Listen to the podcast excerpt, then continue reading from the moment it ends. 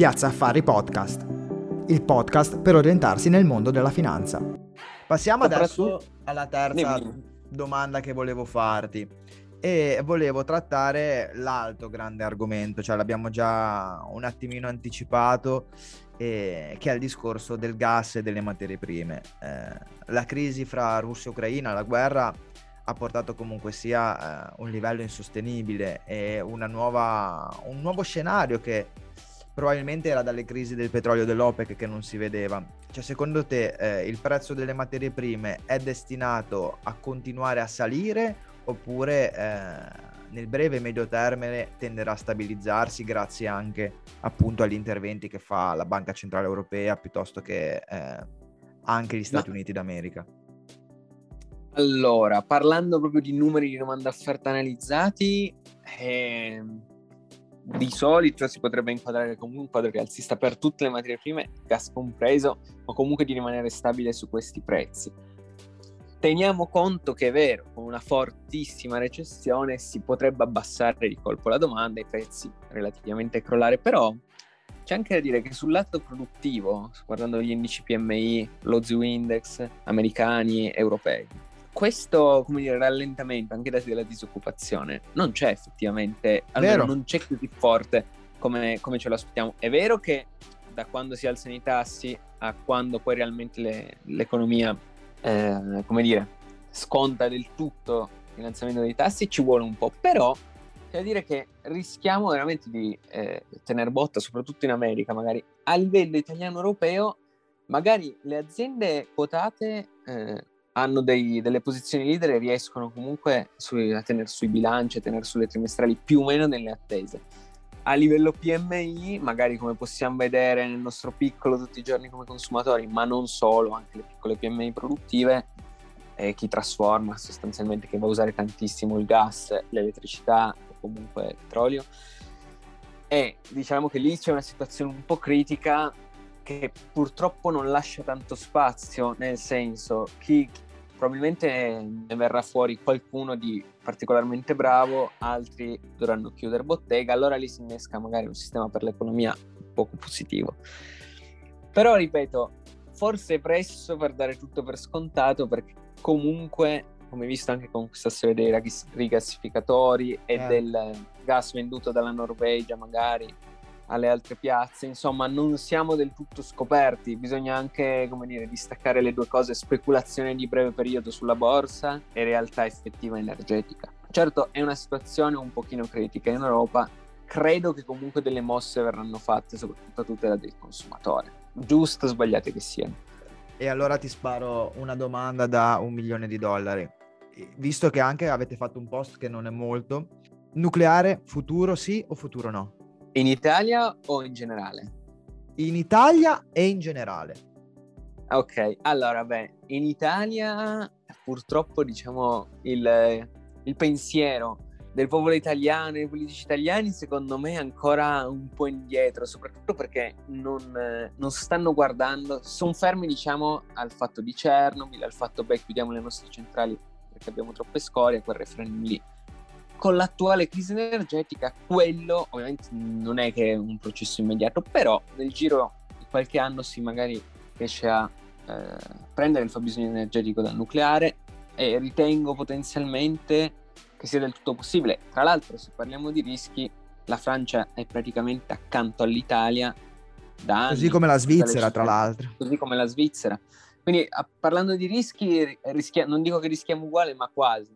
Parlando di stabilità delle centrali di quarta generazione, che sono quelle in produzione attualmente, i rischi e le scorie che ne escono fuori sono veramente bassi, statisticamente bassi. Addirittura il Giappone, che appunto è stato uno che una decina di anni fa ha subito tantissimo a causa degli tsunami, dello scoppio di quella centrale nucleare, non so se ti ricordi. Fukushima. Fukushima, esatto. Però alla fine anche loro stanno valutando se rimettere in produzione anzi stanno muovendo le vecchie scorte che avevano addirittura di uranio. Quindi io credo che da qui a vent'anni in tutto il mondo chi più chi meno si sposterà sul nucleare per una questione di sostenibilità e di transizione energetica e di anche accordi nella transizione energetica pulita perché è vero che le scorie sono ridotte tantissimo e le centrali sono molto più sicure e quindi questo già è un punto a favore, ma a parte quel settore lì, quel lato lì della faccenda, c'è il lato del fare una transizione senza il petrolio e senza il gas, perché sennò non è molto green. Quindi, statisticamente parlando, io credo si possa vedere in America un'espansione anche in Europa. Poi ripeto, magari il singolo paese come l'Italia ne rimane fuori. Spero di no, per una faccenda magari anche personale per tutti, insomma, di bolletta minore. Perché i costi si riducono veramente tanto. Ci si potrebbero ridurre quasi di di un 60% magari in un futuro in cui abbiamo tante centrali aperte e una produzione avviata. Parlando eh, a livello di investimento... Secondo me, Cami, mh, mm, cioè, anche, se, anche se fosse meno, cioè anche se non fossero così tanti le centrali aperte, comunque sia ridurre il fabbisogno di energia che deriva da gas e petrolio avrebbe indubbiamente un riscontro positivo su quello che è eh, oltre che la bolletta, ma poi anche la spesa media. Cioè adesso c'è il discorso delle rinnovabili, del green e, e lo condivido. Ma è, è, utopico, è quasi impensabile eh, riuscire ad avere il fabbisogno totale di un paese come può essere l'Italia che derivi solo dalle rinnovabili. Cioè, penso che, che, non, che non sia proprio fattibile. Quindi iniziare a darci un occhio, secondo me, potrebbe essere veramente lungimirante per un futuro. Magari non totalmente, ma anche in parte, ma possa essere davvero importante. Certo, e soprattutto, dato la possibile adozione in un futuro, e comunque attualmente c'è già qualcosa in funzione, in generale in giro per il mondo, dico, attenzione in borsa perché questo settore è, ovviamente si può considerare una grande scommessa per certi versi e per altri no, ci sono società già che ci lavorano ampiamente che se si amplia diciamo, il giro d'affari possono solo approfittarne. Insomma, è un settore a cui dare un occhio e che è considerato high beta nel nazionale. High beta significa semplicemente che diciamo maggior rischio, maggiori movimenti di volatilità rispetto alla media di un indice di riferimento.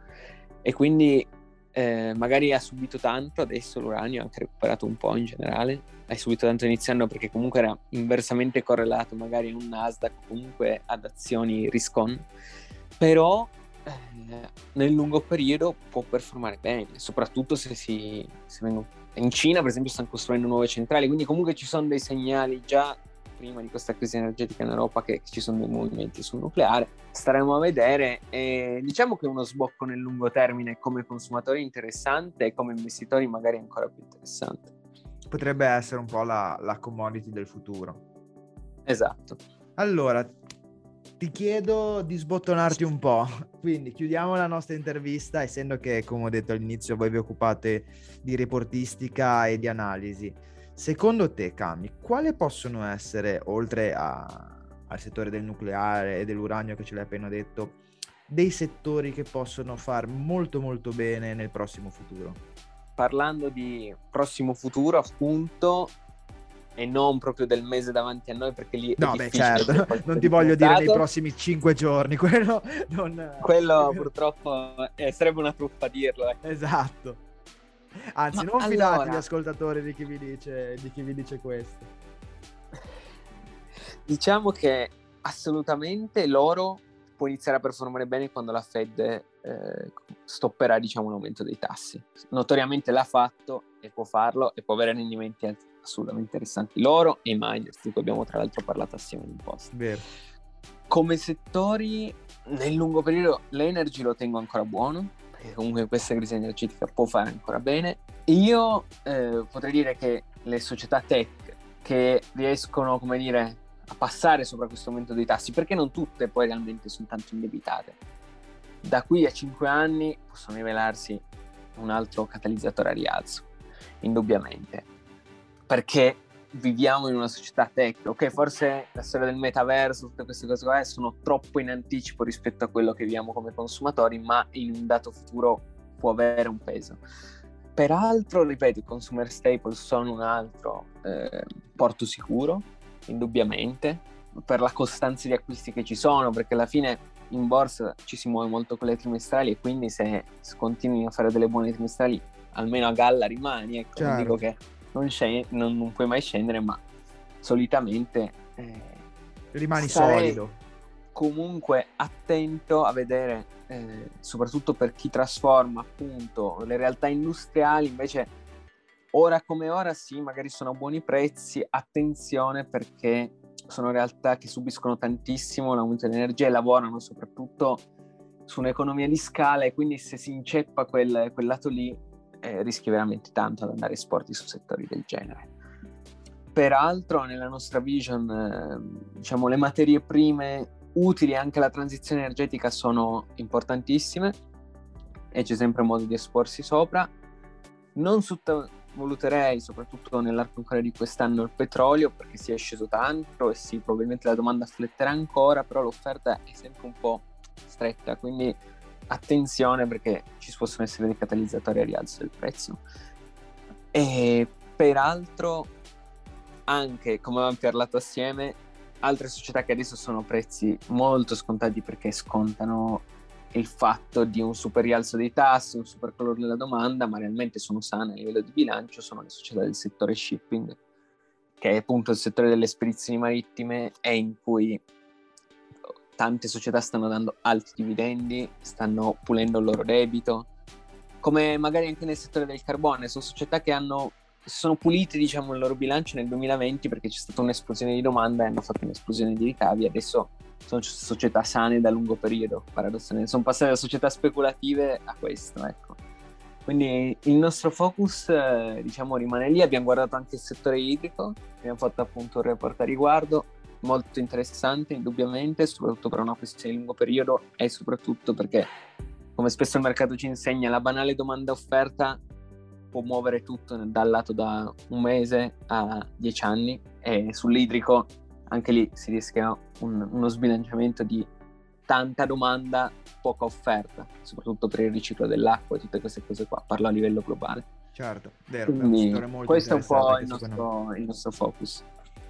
Wow, grazie mille, stato... è stata un'intervista secondo me super interessante, ci hai anche svelato un sacco di settori che, che pensi ad alto potenziale, quindi penso che chi ci ascolta può solo che leccarsi le dita da ciò che ci hai detto e, e prendere appunti. Io ti ringrazio nuovamente Cami per essere stato qui insieme a me, ricorda a tutti di andare a seguire la pagina e il sito internet di Cambiamo Approccio e... Certo, trovate sia su YouTube che su Instagram e il nostro sito, ci sono i link.